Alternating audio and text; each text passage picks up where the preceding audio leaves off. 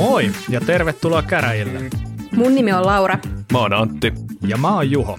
Tänään on tarjolla ajankohtaista kyberiä melkein suomen kielellä. Seuraa meitä myös sosiaalisessa mediassa ja pysyt ajan tasalla tulevista episoodeista. Tämä on Turvakäräjät. No niin, se on viimeinen turvakäräjien jakso ennen ansaittua ja hikistä kesälomaa, mikä aiotaan pitää sekä töistä että podcastaamisesta. Ja tota, ihan semmoinen pieni listeners note tähän, jos Laura kuulostaa siltä, että se puhuu peltipurkista, se johtuu siitä, että me jouduttiin pölli ääni Google Meetin tallenteesta, koska Lauran uusi Mäkki ei osaa ajaa Audacity mutta jos se kuulostaa hyvältä, niin tiedätte, että kaikki onnistui niin kuin Strömsössä. Mutta etukäteen ennakoiva anteeksi pyyntö tähän alkuun, koska ei voida vielä tietää, miten tässä käy, mutta yritetään, koska joo. kovat tyypit testaa tuotannossa, niin Laura ajaa nyt uudella mäkillä. Joo, joo, siis en, en mä mitään testejä kyllä tee, että kyllä tämä suoraan tuotantoon pitää, pitää mennä. Se on just paketista ulos ja hommi, se on, you, se on ihan You oikein. only compile once. niin. yep. Joko. Mutta hei, uuden Mäkin lisäksi, onko se, onko se muuten M1-sirullinen? Ei, ei, ei ole M1-sirullinen, että tota, sitä, sitä en vielä saanut, mutta... No se on surullista, mutta koska ne on kuulemma aika hienoja vehkeitä, mutta tota, mm. mitä sulle muuten kuuluu muuta kuin Last Gen intel Joo, Öö, ihan hyvä. Tässä on kyllä ollut siis tota, saanut konsultoida ihan hikihatussa ja, ja tota, se on hyvä, kun istuu tässä koneen ääressä ja sitten mulla yleensä on tuossa toi tota, tuuletin vieressä ja silti niin tuntuu, että hiki vaan valuu, valuu otsaa pitkin alas, että ollut, ollut aika kuuma täällä. Niin, mehän tiedetään, että sulla on se tuuletin, koska viime jaksossa sulla oli se tuuletin päällä koko jakson ajan. se oli se mun vanha mäkki sitten taas. ah, okei. Okay. joo, se, se tota, louhii siinä samalla jotain vähän muutakin. Mutta joo, viime viikon kohokohta kyllä oli mulle ainakin, ja toivottavasti Antti ja Juho teillekin se, kun käytiin siellä promokuvia ottamassa tuolla Sugoissa, pelihalli Sugoi Helsingin Malmilla. Mulla oli ainakin tosi hauskaa siellä, ja, ja tota, oli hauska kuvien, kuvien lomassa sitten vähän pelailla arcade-pelejäkin.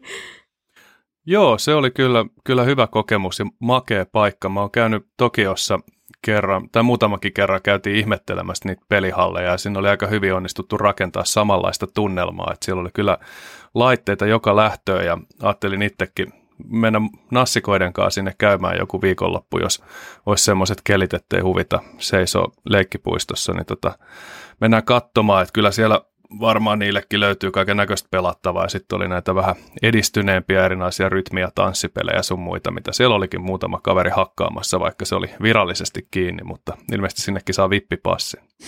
Just näin, uh, mutta se oli tosi kiva kokemus ainakin, että mä en ollut ennen käynyt tuolla, enkä itse asiassa ihan hirveästi ole tuolla siis niin ton tyylissä arkadehalleissa käynyt muutenkaan, että kuvia ja juttuja kuuluu, niin oli kiva päästä itsekin tsekkaamaan ja varmasti meen uudestaan ja vien kakarat sinne. Et se, siinä oli aika laajat aukioloajat siinä mielessä, että se oli joka viikonloppu, perjantai, lauantai, sunnuntai, paitsi juhannuksena ja jouluna auki. Et tota, aika, mm. aika tota, kovasti tämä Markus, hänen nimi oli, pyöritti sitä. Että tota, kiitos vaan muuten Markukselle siitä, että saatiin tulla kuvaamaan ja, ja vahva suositus tuolle mestalle, koska tota, oli siistiä.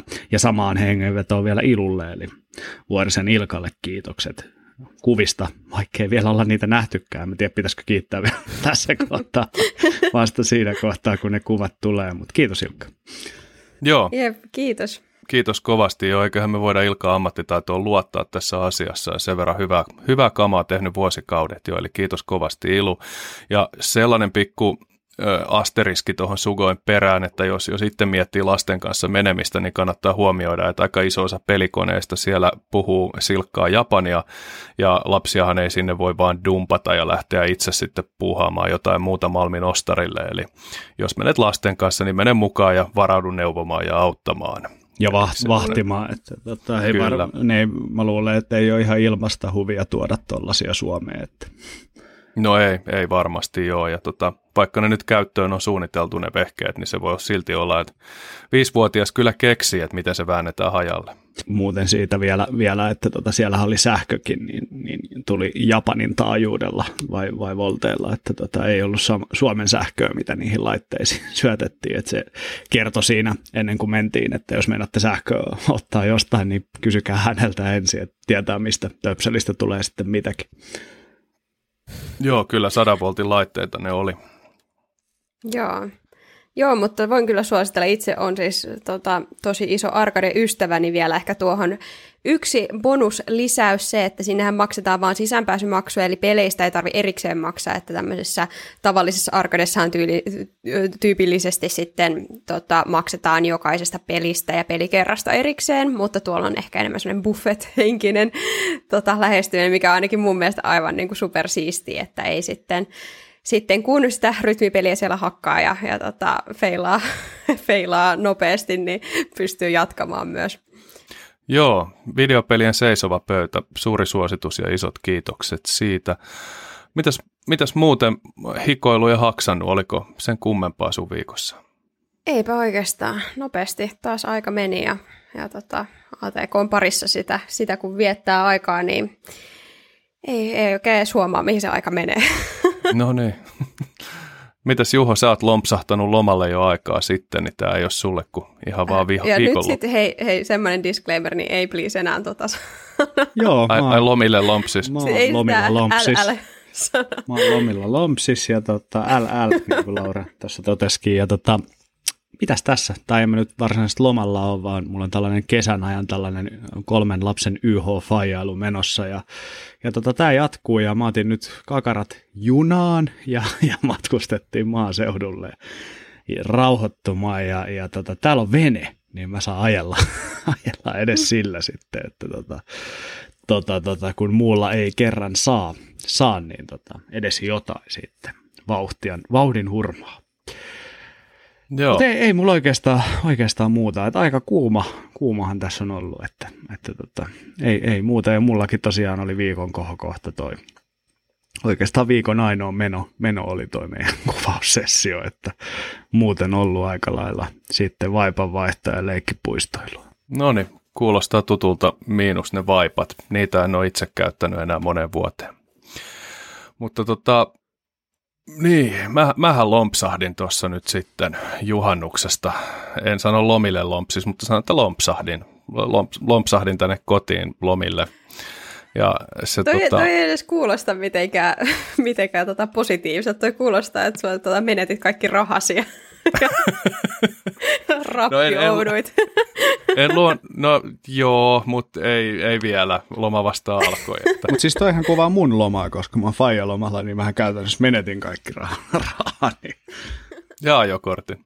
Niin, no senkin menetin kyllä. Eli loma, niin. lomalla lompsis. Niin. joo. Anyway, niin tota, oli aika kiireinen viimeinen viikko duunissa.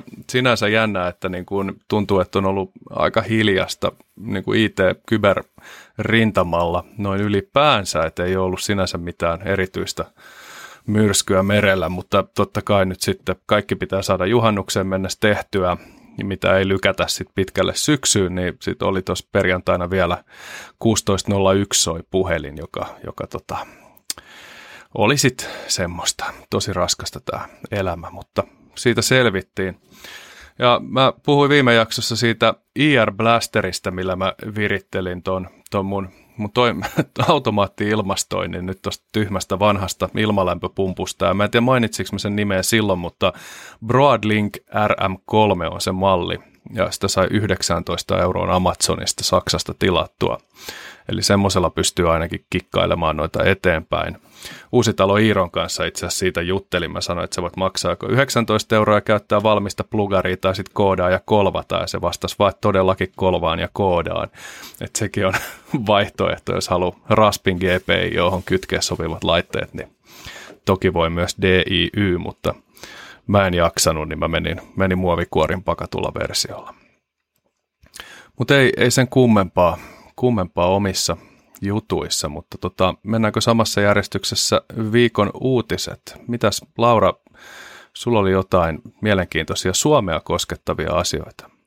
Joo, no suomea ja vähän vähemmän suomea. Tai no, ehkä toi toinenkin voi riippua mistä näkövinkkelistä katsoa, mutta Mä törmäsin tämmöisen Valtteri Lehtisen kirjoittamaan blogiartikkeliin, mikä, minkä otsikko oli käännänyt vapaasti suomeksi, mutta tein 56 874 puhelua ja, ja tutkin niiden avulla puhelinverkkoja ja mä näin Juho tuolla näytti peukkua, kun sain kerralla sanottua tämän, nämä numerot.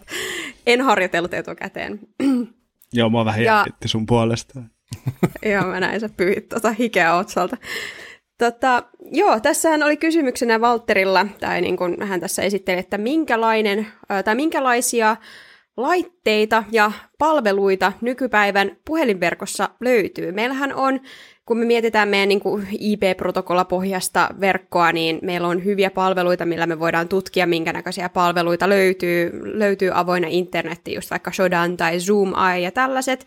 Mutta sitten kun mietitään puhelinverkkoa, niin tota, ei varsinaisesti, tai niinku, kyllä tämmöistä niinku word dialingia tehdään, mutta Suomessa esimerkiksi ei ole niinkään paljon.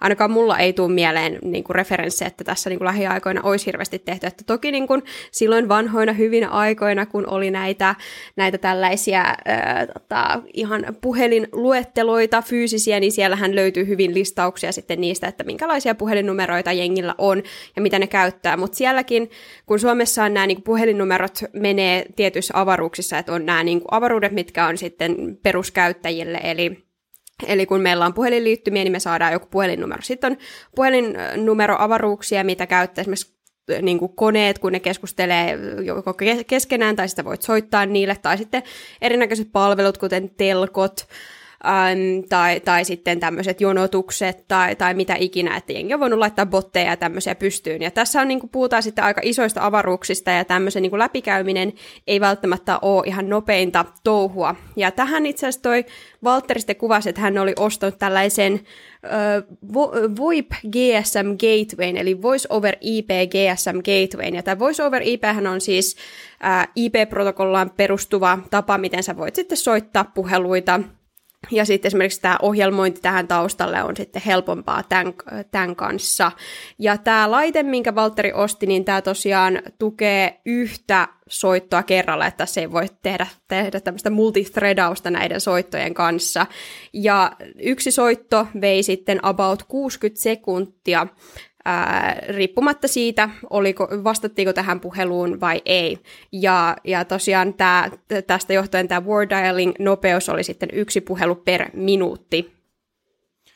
Joo, mä oon itse asiassa törmännyt tuohon edellisissä hommissa tuohon samaan asiaan, eli tässä on ihan oma tämmöinen tämmöinen pieni, pieni bisneksensä, mitä Suomessa ilmeisesti ainakin pitkälti maahanmuuttajat pyörittää, eli kun ne tulee Suomeen jostakin maasta, ne pistää tänne pystyyn tämmöisen voippipalvelun, ja sen voippipalvelun avulla pystytään sitten tarjoamaan niin kuin internetin yli puhelut sinne Suomeen, mistä ne hyppää sitten tämän palvelun tarjoajan tämmöisestä just VoIP GSM Bridgestä tuonne meidän, meidän GSM-verkkoon ja se mahdollistaa sitten helposti yhteydenpidon sitten pitkälle ilman, että tarvii maksaa niin kuin kalliita kaukopuhelumaksuja.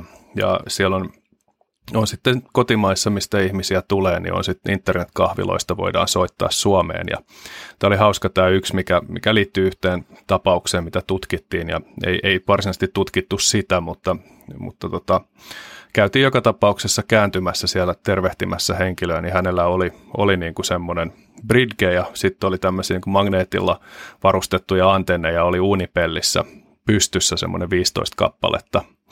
Ja se oli, se oli semmoinen oma pikku operaatio, mikä pyöri siitä sitten olohuoneesta läppäriltä.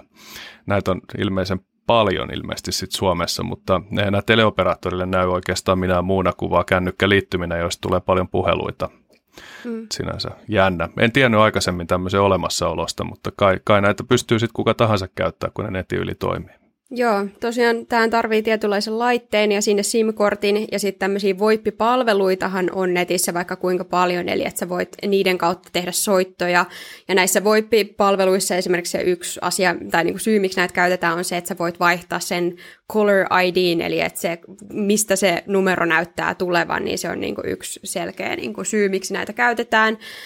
Mutta tota joo, tosiaan takaisin tähän Walterin, Walterin hommaan, niin Walteri tosiaan vältti tai yritti välttää soittamasta kenellekään normi kansalaiselle sillä, että hän niin kuin jätti kokonaan pois tämän puhelinavaruuden, mitkä on sitten perustilaajille, että pyrki just soittamaan tämmöisiin puhelinnumeroihin, mitkä on sitten varattu just erinäköisille palveluille ja, ja tämmöisille, ja äänitti siitä pienen pätkän, että pystyi sitten selvittämään, että millainen palvelu siellä kuuntelee, kuuntelee sitten siellä taustalla – ja tota, täällä oli myös tosi hauskojakin klippejä, ää, klippejä esimerkiksi tällainen, tota, mä nyt soit, voisin soittaa tästä pari, mutta tota, täällä oli tämmöinen zombi-apokalypseen ää, tai tämmöiseen niin maailman loppuun joku tämmöinen palvelu, laita ääniklippi, niin voisin tässä nopeasti soittaa tämän.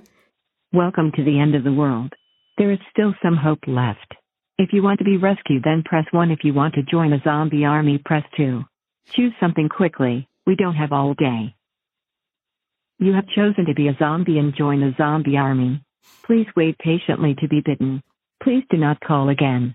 Thank you for calling. Your call is very important to us and will be answered in the order it was received. Eli tota, tällainen zombi maailmanloppuaiheinen palvelu. Ja sitten sit, tämä oli mun mielestä myös mielenkiintoinen, vielä soitan yhden, mutta tällainen palvelu löytyi myös. Lovisen voimalaitoksen molemmat yksiköt ovat tuotannossa. Båda enheterna vid Lovisa kraftverk är produktion. Eli kaiken näköisiä palveluita siellä, siellä on olemassa edelleen. Ja mun mielestä tämä on jotenkin siisti, koska no, siistiä ja vähän kriipiä. Ehkä mä oon sen verran milleniaali, että mulle vähän nämä niin puhelut ja puheluiden soittaminen on aina semmoinen niin epämukavuusalueella oleva asia. Niin jotenkin kun kuuntelin osaa näistä, kun siellä on semmoisia niin hiljaisia kohteita, tai sitten joku niin kuin, kun soittaa faksiin ja, ja tulee niitä tota, faksiääniä, kun se lähettää tietoa sinne, niin en mä tiedä, mun mielestä mulla tulee aina vähän semmoinen, niin kuin, semmoinen niin kuin, en tiedä, mulla tulee vähän epämukava fiilis, mutta omalla tavallaan tässä täs, niinku, mun hienoin niinku tässä, tässä tota Walterin äh, blogipostauksessa oli just se, että tässä oli myös hyvin tämmöistä niinku tutkimusmatkailija-fiilistä. Ja tutkimusmatkailua semmoiseen aihealueeseen, mikä niinku on hyvin vahvasti edelleen olemassa. Ja niinku tämä puhelinverkot, ne on tuolla, mutta me ei nähdä sitä silleen samalla tavalla kuin just palvelimia ja, ja, ja niin kuin Shodanin kautta, kun me katsotaan, että no niin, siellä oli taas joku RDP-portti auki ulkoverkkoa. Onkohan toi zombi-linja, mä jään nyt miettimään jotenkin jumiin siihen, siihen isona zombisarjojen ystävänä, niin tota, onkohan se niinku meemi vai, vai tota, onko joku ihan tosissaan tehnyt, tehnyt sen? Mä veikkaan, että se voi olla johonkin kampanjaan liittyvä kans, tai niin kuin, noillahan voi olla monia selityksiä, kun mä muistan, että joskus silloin kauan sitten, kun pelasin vielä Pleikka 1-pelejä ja Pleikka 2 itse asiassa, niin monissa niissä oli se hotline, mihin pystyi soittamaan, ja sitten sit joissain niin kuin peleissä saattoi olla tällaisia mistä missä se oli, mutta oli joku puhelinnumero siellä pelissä, että kun sä soitit sen niin siellä pelin sisällä, niin se, se, se niin kuin ohjasi johonkin tämmöiseen niin kuin vastaan tai niin kuin tämmöiseen niin kuin bottiin, joka sitten niin kuin siihen peliin liittyen just antoi jotain lisäinfoa tai jotain tämmöistä. Vitsi, kun mä en muista ollenkaan, mikä, mikä se oli. Joo, tämähän... Tiedät, tuleeko teillä mieleen? No ei, ei tätä peliä, mutta tämähän on se syy, miksi amerikkalaisissa elokuvissa kaikki puhelinnumerot alkaa 555. Koska jos sä laitat johonkin leffaan joku puhelinnumero, niin joku idiootti sinne kuitenkin soittaa. Sitten on kiva, kun uusimman hittielokuvan kohtauksessa, niin sun puhelinnumerossa on arvottu sinne, niin tässä on varmaan vähän sama, että laitetaan oikea puhelinnumero, mutta sitten otetaan se itse käyttöön ja laitetaan sinne joku pieni easter egg. Mulla tulee tosta, tosta mieleen, että tämä on varmaan liittynyt just johonkin peliin, että on vaan tämmöistä silkkaa hupailua, koska jos joku ihan tosissaan tekisi jonkun tämmöisen zombi, zombihyökkäyksen varalta, niin siellä tuskin olisi vaihtoehtoa yksi liity zombeihin. never know, never know. niin, no joo, voihan se olla poliisi hotlineissakin, että, että jos tota, haluat vaan olla rikoksen uhri, että olla tekemättä asialle mitään, paina ykköstä. Sitten tulee, tulee ohjeita, että käy viemässä lompakko tuonne Mannerheimin tien keskelle ja odota. Se tota, joo, tuli mieleen tosta, että, että kun Laura sanoi, että peleissä on, niin itse asiassa noissa Capture the Flag-kilpailuissa on kanssa ollut. Että esimerkiksi Plungin botsissa on ollut, että piti tällaisen henkilön skootterin väri selvittää soittamalla sille, että minkä värinen skootteri silloin. Mutta tota, näitä, näitä on niinku erilaisia. Joo. Ja, ja ilmeisesti, ilmeisesti näissä äh, Chaos-kämpeissä on ollut sitten myös jonkunnäköisiä puhelintehtäviä. Mm. Siis muistatteko te, kun oli tuossa No mä en tiedä, onko se, niin kuin minä vuonna se oli niin kuin viimeksi, mutta oli tällainen kuin Cicada 3301, mikä oli tämmöinen Internet CTF Crypto Challenge, mikä oli tosi tämmöinen, niin kuin, ää, kukaan ei tiedä, kuka siellä taustalla oli, oli vähän tämmöinen niin kuin hämyinen, hämyinen tausta siinä, mutta siinä oli myös paljon tämmöisiä elementtejä, missä niin kuin internet yhdistyy oikeaan maailmaan, että oli esimerkiksi QR-koodeja viety, viety niin kuin joihinkin kaupunkeihin, ja sitten oli just puhelinnumeroita, mihin piti soittaa, niin tota, osahan näistä voi olla myös ihan jotain tämmöisiä, niin kuin Juhalkin sanoi, niin CTF-tyylisiä, mutta toi Sikara 3301, mä itse asiassa tästä tuli vaan, muistin sen yhtäkkiä. Se oli kyllä tosi jännä joskus, kun sitä seurasi, seuras, että miten, miten jengistä yritti ratkoa ja, ja tota, sit mitä pidemmälle siinä jotkut pääsi, niin, niin tota, sitten sit se alkoi käymään niin kuin salamyhkäisemmäksi. Mutta, mutta se oli joku tämmöinen niin kuin, tota, no joo, siihen liittyy paljon salaliittoteorioita myös, että kuka tämän on järjestänyt ja mikä tämä juttu on. Mä muistan tuommoisen vastaavan vuodelta 2003, että siitä on tosi pitkä aika. Se oli myös joku nettisivu, mikä, mistä sitten niinku jotain parametreja muuttamalla pääsi niinku seuraavaan steppiin aina seuraavaan. Pääsin siinä kaksi pykälää eteenpäin, jonka jälkeen sitten ei niinku ollut mitään käsitystä, miten tämä menee. Tämä oli kuitenkin aika pitkälle aikaa milloin vielä hengattiin korkeintaan jollain foorumeilla, ja jossain foorumeilla sitä yritettiin sitten ratkoa. Muistaakseni jossain vaiheessa sitten lueskeli aika paljon Something Awfulin foorumeita tyyli 2004 tai jotain. Mun mielestä oli sitä aikaa, että mm. sieltä mä sen bongasin, mutta ei sielläkään sen kanssa niinku pitkälle päästy eteenpäin. Mutta siinä oli kans, oli muistaakseni näitä tämmöisiä elementtejä, että oli, oli jotain karttakuvia jostain paikoista, minne sitä olisi ilmeisesti pitänyt mennä, mutta en, en lähtenyt Hollantiin sitten silloin. Joo, mä itse asiassa nyt katsoin tämän Sikara 3301, niin, niin tota, no tämä nimikin ehkä viittaa alkulukuihin ynnä muihin, mutta tämä oli tosiaan krypto, tämmö, tai niinku enemmän niinku kryptoa, ja sitten siellä oli niinku kuva-arvo, tai niinku, että kuvaan niinku piilotettu juttuja ja piti ja joskus ääneen ja tämmöisiä, mutta tämä oli 2012 ensimmäisen kerran Fortuneissa niin kuin launchattu, ja sitten 2013, 2014, sitten 2015, 16 ja 2017, ja näissä oli tosiaan tämmöinen PGP-viesti, tai niin kuin PGP-sainattu viesti, minkä sitten perusteella pystyi lähteä eteenpäin, mutta jos kiinnostaa tämmöiset hähmyset internet CTF, niin, niin tota kannattaa katsoa. Tässä on mun mielestä, tämä on tämmöinen ihan jännittävä. Mutta lähti vähän ehkä sivuraiteelle, ehkä voi hyppää seuraavaan, seuraavaan asiaan. Eli tota, joo, joo äh, tota, surukseni voin ilmoittaa kaikille kuulijoille siellä, että osa tietoturvahistoriaa on nyt siirtynyt ajasta ikuisuuteen ja rest in peace John McAfee.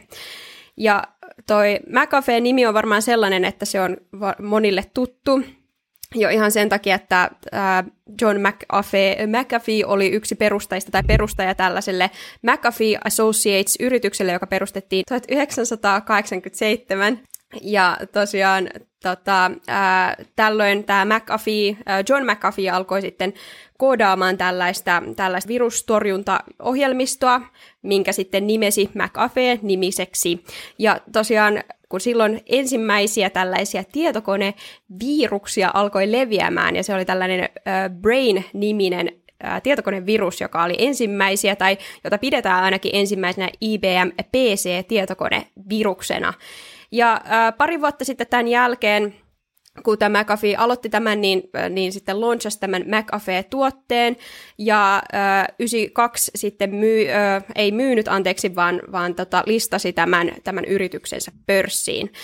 Äh, Pari vuotta sen jälkeen hän sitten itse lähti tästä yrityksestä, mutta jätti tosiaan nimensä sitten siihen, siihen ja McAfee, tämä virustorjuntaohjelmistohan on edelleen olemassa. Tämä McAfee tosiaan eli aika värikästä elämää, jos näin voi sanoa. Eli hän, hän tosiaan, etenkin sitten kun löi rahoiksi tällä antivirustuotteellaan, niin, niin perusti joogastudiota ja kirjoitti pari kirjaa ja, ja tämmöistä, eli, eli tämmö, sen ajan tech-guru-elämää ihan, ihan tota, ää, täysillä. Ja, ja tosiaan hän niin kuin, ehkä jotain kertoo myös hänestä se, että hän yritti esimerkiksi pari kertaa Yhdysvaltojen presidentiksi, mutta silti niin kuin yksi isoin juttu, mistä hänet ehkä saatetaan myös muistaa, on se, että, että tota, hän, hänet kiellettiin 2017 mainitsematta McAfeeta missään sellaisessa yhteydessä, mikä liittyy tietoturvaan tai äh, cybersecurityin äh, tämmöisessä sovinnossa, mikä tehtiin Intelin kanssa, koska Intel tämän, osti tämän McAfeen tosiaan 2010 melkein kahdeksalla miljardilla dollarilla. Tota, sitten tässä lähivuosina, no ei nyt ehkä ihan lähivuosinakaan, mutta tässä niin kuin, äh, hiljattain, niin tota, McAfee tosiaan lähti sitten ehkä vähän semmoiselle mielenkiintoiselle uralle sitten tässä elämässään, että hän, hän aika paljon kiinnostui aseista ja, ja käytti ilmeisesti aika paljon huumeita, ää, muutti peli, Belitseen ja, ja siellä sitten ää, pyöritti kaiken näköisiä kryptovaluutta-asioitaan lähiaikoina. Hän, hän sai tuomion, että hänet palautetaan Yhdysvaltoihin, missä häntä sitten odotti mahdollisesti ää, parin vuosikymmenen vanki, vankirangaistus johtuen erinäköisiin kryptovaluutta-juonitteluihin, jossa hän, joista häntä epäiltiin. Hänellähän oli hänellä oli mun, mun muistaakseni 30 miljoonan dollarin verovelat muun muassa maksamatta, mikä oli se pääsyy, minkä takia häntä, häntä sinne haluttiin palauttaa, jos en ihan väärin muista. Joo, no siis tässä, oli, tässä on varmasti niin aika paljon kaiken näköistä. Jostain mä myös luin, että jossain vaiheessa häntä ainakin myös epäiltiin naapurinsa murhaamisesta ynnä muusta, että, että no hyvin, hyvin värikäs tausta hänellä, mutta kuitenkin loppujen lopulta tämä nyt eskaloitui siihen, että viime viikolla sitten John McAfee päätti, äh, ilmeisesti päätti äh, tota, päättää elämänsä ja menehtyi sitten 75 vuoden ikäisenä. Tähän McAfeen niin kuin viime, vuoden, viime vuosien sekoiluthan on, mitä on, että hän muun muassa on niin kuin hyvin vahva, mun käsittääkseni tällainen Guanon kannattaja ja, ja sen aatteen kannattaja salaliittoteoreetikko. Eli, eli tota varmasti tästäkin nyt sitten lähtee tietynlaiset salaliitot pyörimään tästä hänen itse murhastaan ää, ja, ja tota, hänhän on niin kuin covidille ja muille haistattanut pitkät, että et muun muassa niin kuin käyttänyt stringejä maskina ja muuta vastaavaa. Et, et hyvin mielenkiintoinen persoona, mutta varmasti niin kuin yksi ää, merkittäviä hahmoja ennen näitä sekoiluita niin kuin tietoturvakentässä. Joo, ja mainitsit tuossa noin salaliittoteoriat ja varmasti tämä hänen taustansa näissä kuononeissa ja muissa salaliittoteoreetikko-ympyröissä niin vaikutti just siihen, että hänestä nyt on siis lähtenyt välittömästi kaiken näköisiä salaliittoteorioita liikkeelle, tai etenkin siis tästä kuolemasta, että hän ei olisi itse tappanut itseään, vaan Yhdysvallaan jotkut tahot olisivat käyneet hänet sitten listimässä, mikä niin kuin, no en tiedä, jotenkin vaikea, vaikea nähdä, että, että edes niin kuin olisi, olisi mitään järkeä tuossa, kanssa, mutta, mutta tota, joo, mm. niin kuin sanoin, niin erittäin värikäs elämä ja, ja tota, mulla yksi, yksi asia, mikä tulee mieleen, tekin olette varmaan Juho ja Antti nähnyt sen videon, mutta YouTubessa on se How to, inst- uh, un- How to Uninstall McAfee Antivirus-video, missä hän tosiaan tota, John McAfee itse äh, istuu, istuu eka pöydän äärellä ja se alkaa sille ihan suht normaalisti, mutta sitten se lähtee siihen, että, että siellä on joku, tota, hän pyytää jonkun assistentti sinne, sitten sinne tulee vähän pukeisia naisia ja sitten ne alkaa snorttaa kokkelia siellä ja ja tota, sitten otetaan aset pöydälle ja, ja tota, kai se antivirus jossain vaiheessa poistuu sieltä koneelta, mutta, mutta tota, hyvin niin kuin, tota, eksentristä ja, ja no, en, en nyt tiedä, että onko, onko kuinka ihaltavaa toimintaa. No se oli, se oli tietynlainen amerikkalainen legenda, legenda se ihminen ja mä luulen, että nyt kun, nyt kun pääprosessi on tapettu, niin John McAfee pisti itsestään persistenssin ainakin tuonne meemipleksiin ja on ikuisesti käynnissä taustalla.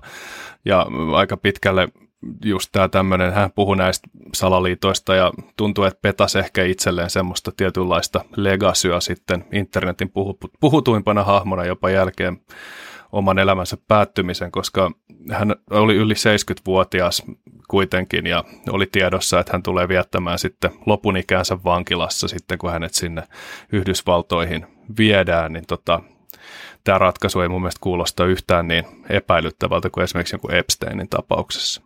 Mm, ja tässä, tässähän on sitten paljon liikkunut vitsejä internetissä tästä, tästä mistä Anttikin jo vähän sivussa. Eli McAfee is not dead. The service is still running on the background. Mm. Mm, jep. Mutta Joo, sitä, sitä ei pysty että... poistamaan, ellei, ellei ota niitä tota, snorttaa kokkeleja ja tuo aset pöytään, niin Am, niin, no, siinä videon lopussa tosiaan se vielä ampuu sen koneen, niin tota, Näinhän se on, vähän niin kyseenalaista PR, mutta ei tainnut, niin, no, hän ei kyllä ollut enää siinä vaiheessa McAfeella duunissa, että veikkaan, että silloinen McAfee omistaja varmaan pesi tästä kyseisestä ulostulosta käteensä. Jep. No mut kiitos ja, ja löytäkööt levoton sielu rauhan nyt sitten kuitenkin tässä ja varmasti jää, jää historiaan tämä hahmo. Jep. Mut mitäs Juho, mitäs hackathonit yleensä menee? Eikö se mene silleen, että ko, ko, ko, ko, kokoonnutaan porukalla hakkeroimaan ja sitten hakkeroidaan ja sitten kuka sen voittaa? No Iiro Uusitalohan se voittaa. Ja tota, me tässä mainittiinkin joku aika sitten, että tällainen 5G-häkki on tulossa ja silloin sanottiin, että puhuttiin tästä niin core-ideasta ja niin kuin se Antti sanoi tuossa, niin se menee niin, että pitkän aikaa hakkeroidaan ja sitten lopulta niin Iiro Uusitalo voittaa. Ja tota, yllättäen niin 5G-haksauksen voitti Iiro Uusitalo. Eli tota me, mehän, tämä tää tota 5G-häkki, mistä mainittiin, niin tämä oli tämä liikenne- ja viestintävirasto Traficomin, eli meikäläisen työnantajan ja sitten huoltovarmuuskeskuksen yhteen, yhdessä järjestämä ja sitten täällä oli näitä haastekumppaneita, eli firmoja, jotka ovat asettaneet sitten näitä targetteja sinne saataville, niin Cisco, Ericsson, Nokia, PVC ja Aalto-yliopisto. Ja tämän tapahtuman tavoitteena tosiaan, niin kuin nimestäkin voi päätellä, niin oli tällainen 5G-verkkojen ja niihin perustuvien palvelujen toimivuus ja kyberturvallisuus. Eli käytännössä niin näiden koronaan liittyvien teknologioiden parantaminen. Ei, ei, ei vaan. Äh, Mutta tosiaan tässä äh, hackathonissa oli yhteensä 130 hakkeria 30 eri maasta. Ja mä en nyt ihan varma ole siis, että voittiko Iiro oikeasti, mutta tuolla ainakin äh, scoreboardilla oli, tulostaululla oli niin Fractal ykkösenä tällaisessa Hack into äh, 5G Telecom Network-sarjassa – ja me ollaan sitten saatu tuonne turvakäräjät inboxiin kyseisen tiimin edustajilta vähän kuvakaappausta, jossa käyttäjä Uusi Iir, eli voisi päätellä, että Iiro Uusitalo, niin ajelee siellä ympäristössä System Dtä, että kyllä, kyllä tämä nyt vaikuttaa siltä, että siellä on Iiro ollut voittamassa. Muiden kategorioiden, eli, eli tässä oli niinku useampia kategorioita tässä ää, 5G-hackathonissa, niin voittajia olivat tällaiset kuin Orlbach Kurboiv, NCC Group ja Zegobild 79, joten onnittelut kaikille osallistujille ja, ja näille voittajatiimeille. Ja me saatiin sen lisäksi, että saatiin näitä kuvakaappauksista ää, tästä Iiro Uusitalon käyttäjästä, niin saatiin myös vinkkejä paljon tästä artikkelista, kun siitä silloin puhuttiin siitä, että tällainen on tulossa, joten kiitos kuuntelijoille siitä. Mutta sellainen hakkerointi oli tuossa viime viikonloppuna muistaakseni 19. ja 20. päivä. Joo, eikö toi se Köbösel 79, taitaa olla armeenialainen nimi. En osaa sanoa. Tässä oli itse asiassa näiden maiden edustajat. CKO, CKOBCLZ79, eli tota, kissa valinnut nimimerkin näppäimistöllä kävelemällä. No itse asiassa toi kyseinen tiimi, niin sen ää, tiimiläiset oli Vietnamista, Kasakstanista ja Egyptistä, eli se oli tällainen kasattu tiimi eri, eri maiden hakkeroista. NCC Ah, Group okei. oli Iso-Britanniasta ja Espanjasta ja sitten toi Orlbach Gurboy oli Suomesta. Sehän on Okei. perus, perus tällainen suomalainen nimi. nimi, nimi, nimi. Helposti lausuttu. Joo, pystyy vetämään, olisi vielä helpompi, mutta Kyllä, selvä. kyllä. Hyviä ja nimiä tuolla, jengillä. Kyllä, ja Fractal oli tosiaan sitten ihan, ihan siinä Hack into 5G Telecom Network kategoriassa. Niin, ne valitsi sen voittajaksi, kun se oli ainoa, joka nimenne osasi lausua. niin kakkosena Team NX. Niin. Eli tota, Antti, sun, sun, sun työnantaja sitten. Jaa, okei, okay, hyvä. Hyvä. Tä- Tästä ei itse asiassa ihan hirveästi meillä firman sisällä silleen keulittu, että mä olisin huomannut, mutta... No se oli kakkonen, niin kak- hän hopea hävitty, eikö se näin mene? No ei se nyt välttämättä näin mene. Jos, jos Ruotsia vastaan pelataan voitosta, niin joo, mutta jos siellä on, ei tämä on eri asia. Että kyllä hopea on, hopea on hyvä saavutus, mutta niin kuin joskus sanonut, niin onnistumiseenkin tottuu, niin ehkä sitten ei sen takia niin kauheasti jaksettu henkseleitä paukutella. Juuri näin. Tota, nyt kun mulla oli viime viikolla vähän vähemmän noita uutisia, niin mä otin tällä viikolla vähän enemmän, niin mulla on siis yhteensä neljä näitä, joten pahoittelut Huhhuh. siitä jo etukäteen. Annas mä otan paremman aseman. Kahden tunnin päätös lomalle lompsis jakso. Antti, sano vaan.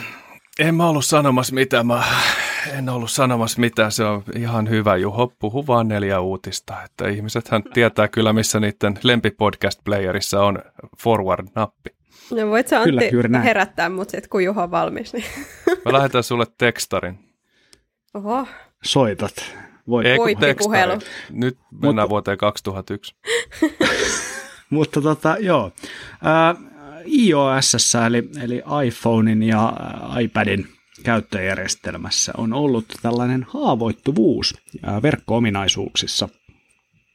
Eli käytännössä niin, äh, tällainen Carl Show, tietoturvatutkija, on huomannut, että käytännössä Wi-Fi-toiminto poistuu käytöstä, jos, jos sen Wi-Fi-verkon nimen korvaa tällaisella parametrijonolla, missä on PSSS SN ja, ja kaikissa edessä prosenttimerkki. Ja, ja tota, käytännössä niin, ää, tästä seurauksena, jos, jos puhelin liittyy tuon nimisen Wi-Fi-verkkoon, niin ää, käytännössä sitten tuo Wi-Fi-ominaisuus puhelimesta poistuu käytöstä, eikä sitä saa takaisin puhelimen uudelleen käynnistämällä tai sitä verkkonimeä muuttamalla.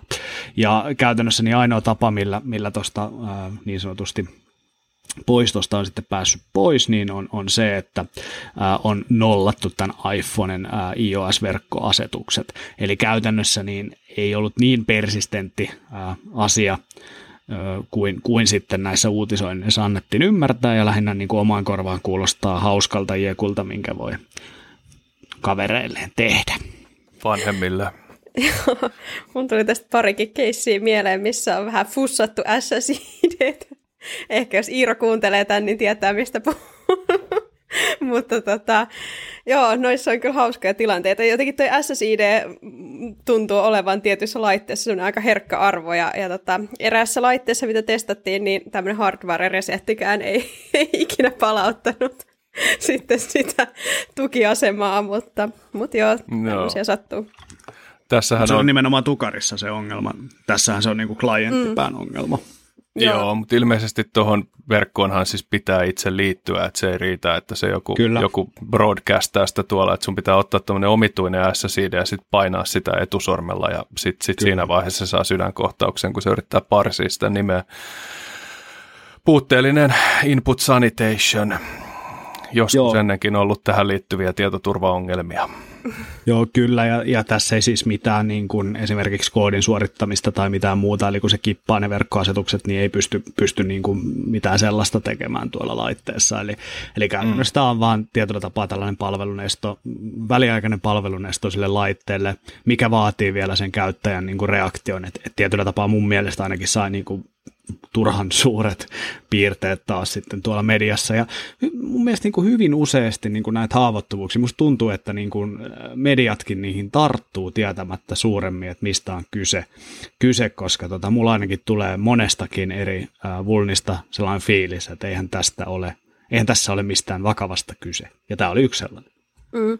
Mehän tuossa pari jaksoa sitten puhuttiin muista mikä silloin oli, mistä me, mikä, mikä oli se haavoittuvuus, mistä puhuttiin, mutta se oli nimenomaan myös tätä kategoriaa, että et kuulosti sensaatiomaisemmalta kuin mitä sitten oikeasti oli, niin, niin tota, mä en tiedä, onko tässä just vähän semmoinen niin kuin, äm, niin kuin tarvisi ehkä vähän enemmän semmoista peer reviewta tai jotain, niin kuin, että, että joku muukin lukisi sitä niin kuin tietoturva-alalta ja antaisi vähän sitä kontekstia beer siihen. Review. Beer, kyllä, joo, siellä tota, afterworkien merkeissä luetaan tehdä kuuaat siihen. Juuri näin.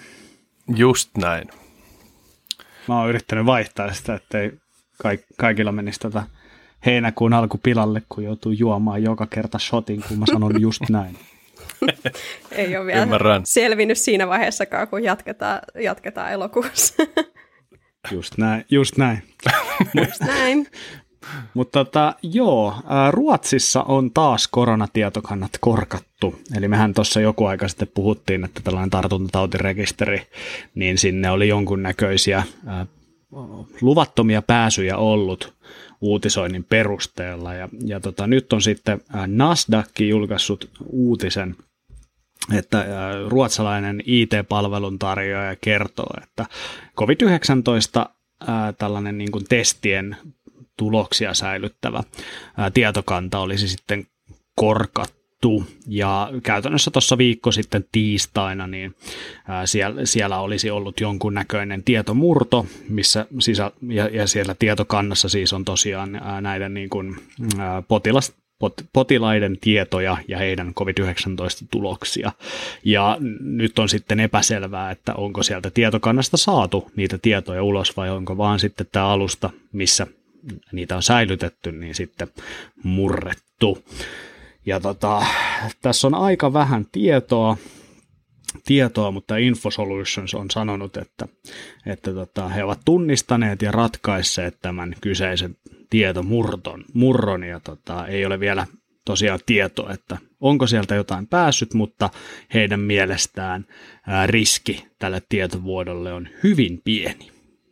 Mutta aika kiusallista, jos, jos niin kun tähän liittyviä tietokantoja sitten tuolla naapurivaltiossa on, on niin sanotusti jätetty heitteille, koska tämähän on nyt jo toinen tällainen tähän samaan aiheeseen liittyvä uutisointi, mutta eri tapaus, koska ajankohdat ovat eri.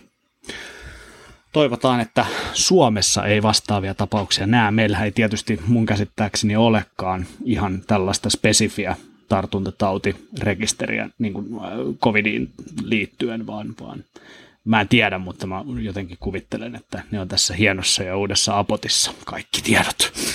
Niin, kyllä sieltä joku tietokanta löytyy, mutta se, että missä se nyt sitten on, niin se on, se on eri asia. Mutta joo, jännää. Nämä tuntuu olevan kullan arvosta kamaa. Joo, ja sen lisäksi vielä, vielä tota, haluan kertoa, että Windows 11 on julkaistu.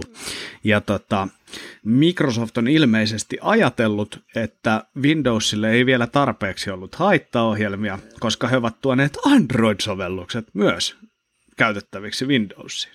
Eli jatkossa no ne. myös, äh, myös tota, Flubotit ja, ja tota FakeSpite, mistä nyt on paljon äh, meillä kyberturvallisuuskeskuksen toimesta viestitty, niin, niin tota, ne saa asennettua myös Windowsiin.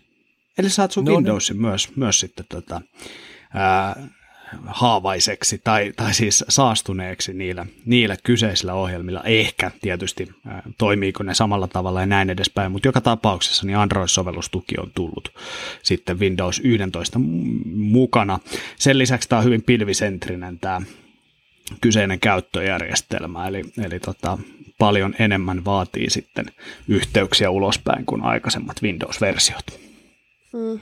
No siis mä, mä oon lukenut vaan markkinointimatskua tosta, mutta, mutta tota, ilmeisesti myös tietoturva-featureita on lisää, mutta odotan vielä, että pääsee lukemaan jotain niin kuin whitepapereita tai jotain muuta Joo. asiasta tarkemmin. Mutta sitten just mä mietin tuota Android-puolta, että mitenköhän se on ma, niin kuin toteutettu, että onko se nyt sitten jotenkin virtualisoitu sinne vai, ja sitten jos miettii jotain Flubottia, niin sehän tarvii esimerkiksi yhteystietoja ja tämmöisiä ja overleitä ja tällaisia niin hyvin Android-spesifisiä mm, juttuja, niin, niin voi olla, että jos, jos niin kuin Windowsilla tulee jotain niin kuin Android-maltsua, niin se on sitten ehkä vähän spesifioidumpaa siihen niin kuin ihan Windowsille. Joo, tämä on ihan totta, näin, mutta niin tämä oli ikävää, että sä tartuit näihin detaileihin, kun mulla oli hyvä vitsi tässä, että sä pilasit mun no, vitsin. Mä, mä se, Kerroinko mä sun vitsin auki juuri?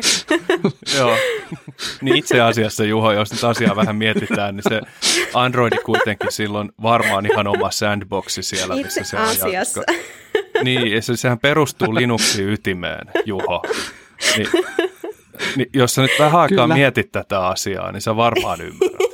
Että on helpompi ehkä ounaa se window. No joo. joo anteeksi, mä, mä en ymmärrä tätä mut, sarkasmia sun äänessä, niin tota, oli pakko selittää mut, mut joo, mutta noin sun tietoturvafeaturet, mitä, mitä tuossa oli, niin tosiaan niin on mainostettu, että se on turvallisin Windows-versio tähän mennessä. Mutta mm. mitä se sitten tarkoittaa, niin on toinen kysymys. Ja sitten mua kiinnostaa myös se, että yleensä nämä Windows-featuret, mitä, mitkä niin kuin parantaa tietoturvaa niin kuin Windowsin näkökulmasta, niin heikentää sitten tällaista forensista tutkimusta, eli, eli on kaikkia kompressointeja ja muita, mitkä sitten pilaa sitä dataa, eli sitä ei pysty sitten niin kuin jälkikäteen tutkimaan muuta kuin sitten ehkä jollain Microsoftin omilla ATP-kikkareilla, mitkä sinne pilveen niitä datoja lähettää, niin, niin tota, mielenkiintoista nähdä, että kuinka hyvin sitten, tai miten tämä forensiikka sitten muuttuu tai Windows 11 myötä, että onko siellä sitten lisää jotain kompressointia esimerkiksi, mikä, mikä vaikeuttaa ja haastaa niin kuin, ää, tällaisen tietomurtotutkinnan tekemisen näille koneille. Mutta jäädään odottelemaan ja mä en ole ainakaan ehtinyt vielä omaa konettani päivittelemään, koska olen reissussa ja Mäkin varassa sitten. Siis hetkinen, onko se jo julkaistu niin, että sen voi hankkia? Kyllä. Mä ymmärsin, että siitä on vasta ollut jotain previewtä vuotanut ihan vähän aikaa. Ei, ei, no joo, ei kun okay. se on ihan julkaistu. julkaistu. No niin, tiedän mitä teen tänä kesänä. Se oli ainakin ihan sleekin näköinen se, tota, niin kuin miltä se näytti se, se tota, käyttis. Että se näyttää ihan mäkiltä. Joo. Niin. Silloin kun tuli preview-versio, niin mä nauroin sitä, että kohtahan meillä kaikki käyttöjärjestelmät näyttävät samalta. Eli niin kuin, niin. Et ei, ei ole niin kuin mitään kyllä hyvin paljon samaa, niin kuin, jep. Jep, ja Joo. sitten niin kuin defaulttina jotkut Linux-deskarit näyttää myös tuolta, niin, niin sitten niin kuin, että jos sä laitat käytännössä ää, Ubuntun, Ubuntun Gnome, sen uusimman Gnomen niin palkin alas, niin se on hyvin samannäköinen kuin toi Windows 11. Hmm. Ja no niin. No mut hienoa. Onneksi olkoon Windows. Tota, mulla on pari uutista itsellänikin. Me aletaan kohta saamaan tunti täyteen, mutta tässähän ei ole ylärajaa, niin mä oon valinnut tähän 16 uutista, mitkä mä käyn kaikki läpi. Näin. Oikeasti mulla on vaan kaksi ja tota, nämä liittyy mun, mun lempiaiheeseen, eli bitcoineihin, eli suomeksi sanottuna niin sanottuun pyllykolikkoon. Ja tota, täällä on tämmöinen hauska tapaus, tai että kenenkään mielestä varmaan oikeasti on hauska, mutta tämmöinen exchange kuin AfriCrypt, joka on tuolla Etelä-Afrikassa toiminut tällainen niin kuin paikallinen bitcoin-valuuttamarkkina, jota on pyörittänyt tämmöiset pitkän linjan kaverit kuin Amer Kaje ja Raes Kaje, jotka ovat 20 ja 17-vuotiaita. Ovat pistäneet pystyyn tämmöisen exchange, missä voi ostaa ja myydä ja puuhata kaiken näköistä hauskaa, mitä bitcoineilla nyt voi tehdä. Ja sitten eräänä päivänä huhtikuussa tai oikeastaan jo helmikuussa, niin ihmiset, jotka sinne oli, oli sitten tuhansien ja satojen tuhansien edestä tallentanut omia varojaan näiden 17- ja 20-vuotiaiden nuorukaisten haltuun, niin ihmetteli, kun sieltä olikin vähän vaikea nostaa mitään. Ja huhtikuun puolella sitten he ilmoittivat lyhytsanaisesti, että heidät on hakkeroitu 69 000 bitcoinia on kadonnut taivaan tuuliin ja pyysivät vielä, että älkää turhaan olko yhteyksissä juristeihin tai poliiseihin tai asian selvittäminen vaan vaikeutuu ja hidastuu. Mikä ainakin minulle on semmoinen niin sanottu red flag eli punainen vaate, että nyt tapahtuu jotain outoa.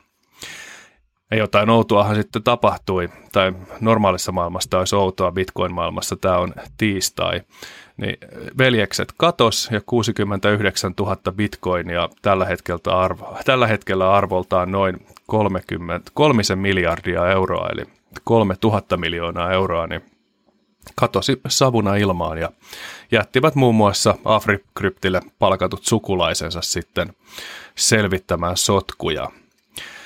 Yllättyneet käsi ylös ja niin edelleen. Sinne meni rahat. Ja tämä on ehkä tämä yksi iso ongelma tässä, tässä niin kuin be your own bank-filosofiassa, että harvasta jaksaa tehdä, mutta jos sulla on tuommoiset veljekset 17 ja 20 V ja 500 tonnia, mitä sä haluat, että joku muu hallinnoi, niin mä en tiedä, miksi kukaan tekee tämmöistä ratkaisua, mutta toiset tekee.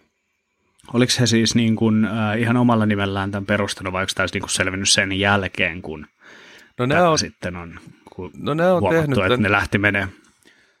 Ihan omalla nimellään on, on tämän perustanut ja tuossa ne poseeraa hienot puvut päällä tuon Afrikryptin logon alla ja kuulemma elivät aika leveätä elämäntyyliä jo aikaisemminkin.